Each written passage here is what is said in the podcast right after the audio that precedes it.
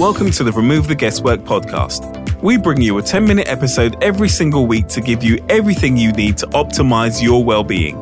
The show is brought to you by Body Shot Performance. They use technology and science based solutions to create happy, healthy, and resilient teams. Find out more at bodyshotperformance.com. And now here's your host, Leanne Spencer.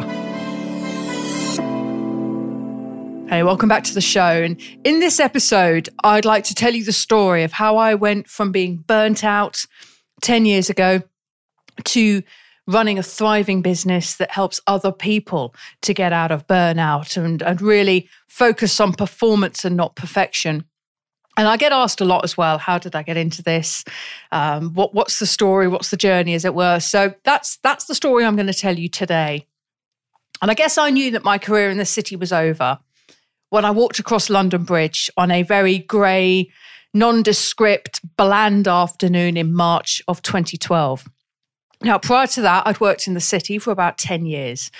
And initially, I was excited about, you know, working in the city of London. I loved the lifestyle. I loved the prestige. I loved the money. I liked everything that came with that um, and had a good time. As the years progressed, I found that I was getting less excitement out of it. I wasn't bothered about the lifestyle or the prestige and the money. Well, the more you earn, the more you spend. It just just didn't feel as good anymore. Also, I found that I was starting to be a bit jaded with the glorification of essentially, for many people, what was alcohol abuse the bravado and the machoism of, you know, I, I won't get out of bed unless the deal's worth 50 grand. There was a lot of lack of authenticity for me personally. Um, and I felt perhaps for others, but I can only really truly speak for myself. This lack of authenticity in what I was doing. You know, how did I get here as a, a career as an account director in the city of London? Is this really what I want to be doing? Also a lack of fulfillment that was connected very much with a lack of authenticity. Now, I didn't feel as though I was really fulfilling my purpose in any stretch of the imagination, possibly fulfilling the purpose of the various different companies that I work for by selling their market data into banks and audit and accountancy firms and so on. But for me, not a lot of personal fulfillment at all. And I felt a little bit like Sisyphus. If any of you know the Greek myth of Sisyphus, which is that Sisyphus was punished and his punishment was to roll a boulder up the hill and just let it roll back down again, up and down, up and down. And, you know, whilst you may think, look, you're being paid well, all you got to do is hit a sales number and you get paid a bonus. And then, yeah, okay, you start again at the beginning of the following month. But it did feel very Sisyphean in nature. Uh, and that was really a reflection on just how jaded I'd become with the whole thing. But then it started to get deeper than that. And I st- really started to feel I would say a light level of depression. I've spent a lot of time watching the clock in the bottom right hand corner of the screen, wishing the day away, the week away, the month away, rolling from paycheck to paycheck and feeling stressed, feeling tired, feeling irritable, really starting to feel quite burnt out. And the way that I was medicating against these feelings of lack of authenticity and fulfillment and, and stress was by drinking alcohol, the classic thing, the thing that I you know, started to become very jaded with. I started to drink. I, I, will be honest, I'd always up to that point been a fairly heavy drinker by most people's standard, but I really started to go into it. So, drinking anything from a bottle and a half of wine to possibly even double that a day, every single day for a decade, a baseline minimum of a bottle and a half of wine in the same way that now I get up and I have a couple of weak coffees and get, get on with my day, uh, that's what I would do just to maintain a level a level playing field inside my own head, really. So it was really those increasing levels of unhappiness and that that increasing amount of alcohol and all the other things that I've talked about that led me to be crossing the bridge in March of 2012, feeling as though something profound has to change. And the real, the, the, kind of the rock bottom, if you like, or, or what actually spurred me into thinking that was that I'd left a sales meeting on that Friday afternoon where I was expecting to get a big deal. And as soon as I got my coat off and sat down and cradled this steaming hot cup of uh, of coffee, of vending machine coffee, the client said to me, "We won't be needing the data." So I knew straight away as I walked back over that bridge that you know it was going to be a very hard year if I was going to stay doing what I was doing. So I walked over the bridge, I got on the train, I squeezed myself into the carriage, ignoring the smell of people's breath and body odor and and walked home at the other side and stood in front of the mirror and took a good hard look at myself. And what I saw there was someone who was chronically abusing alcohol, at least 2 stone overweight and burnt out. And it was at that point I realized something you have got to do something drastic here. So, what I did was spent the weekend drinking wine and thinking about what that drastic thing was going to be. And by Sunday, I'd hit upon it. I'm going to resign. I'm literally going to do something completely different. So I emailed that resignation Monday morning. I get a call from my boss. It was accepted a little too quickly, perhaps. It was accepted. And by Friday, I'd been back in the office, handed back my laptop, my Blackberry, my pass, I had nothing to go to, nothing in the bank, but I was free. I was able to make any decision I wanted about my next step. So I took some time out to rest, recover. I also went through some steps to give up alcohol, something I haven't touched since the 1st of April 2012. And I thought, what is it I'm really interested in? It's really the intersection of two things business, which I've always loved, I've always been very interested in business, but also health.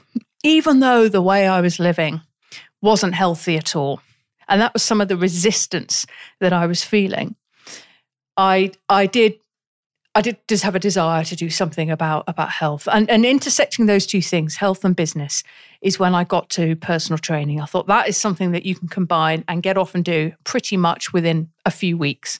So I retrained as a PT and learned a huge amount about health and well-being from podcasts from books uh, from practical experience from working with other people from gaining many many many qualifications in exercise and nutrition and that's where Body Shot Performance has grown from. We started off as a personal training company. We then became a coaching company, and we are now a company that works with organizations to create happy, healthy, and resilient teams. But during that process, I learned some really, really valuable stuff that I do want to share with you. And that is that you can't carry on living life at such a fast pace. You can't keep encountering so much resistance in your life.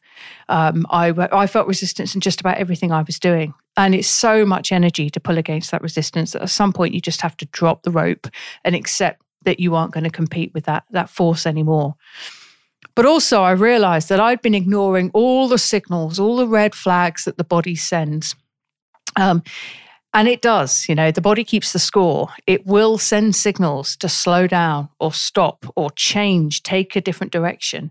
But I think we've just got really, really good at ignoring those signs. And that's something that we definitely need to change.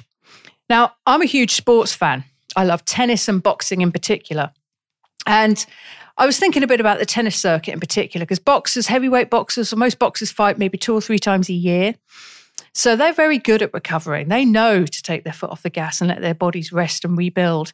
Tennis players have a very, very punishing circuit to take part in.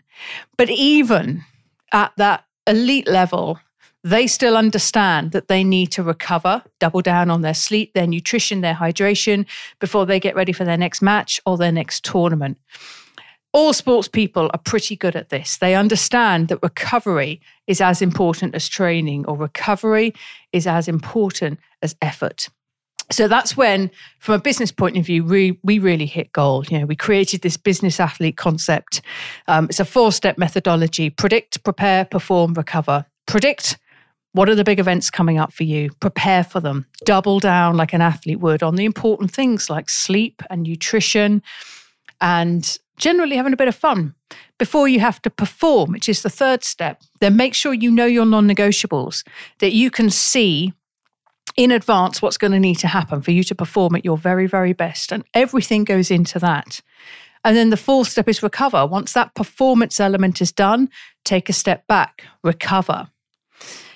And that is the, I'm going to touch on it super briefly, something I think that I've been t- talking a lot about recently on the podcast that I think we really need to to focus in on. How can we see ourselves as agile business athletes? How can we emulate what athletes do so that we get optimal health and longevity in our personal lives and through everything that we do personally and professionally.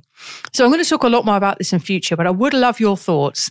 Let me know um, firstly, if I can give you any advice, um, but secondly, what you think of that methodology. You know, do you see yourself as a business athlete? Has this been a powerful message for you? So, thank you very much for listening. As always, please share away with anyone who needs to hear this, and stay healthy. All the very best for now.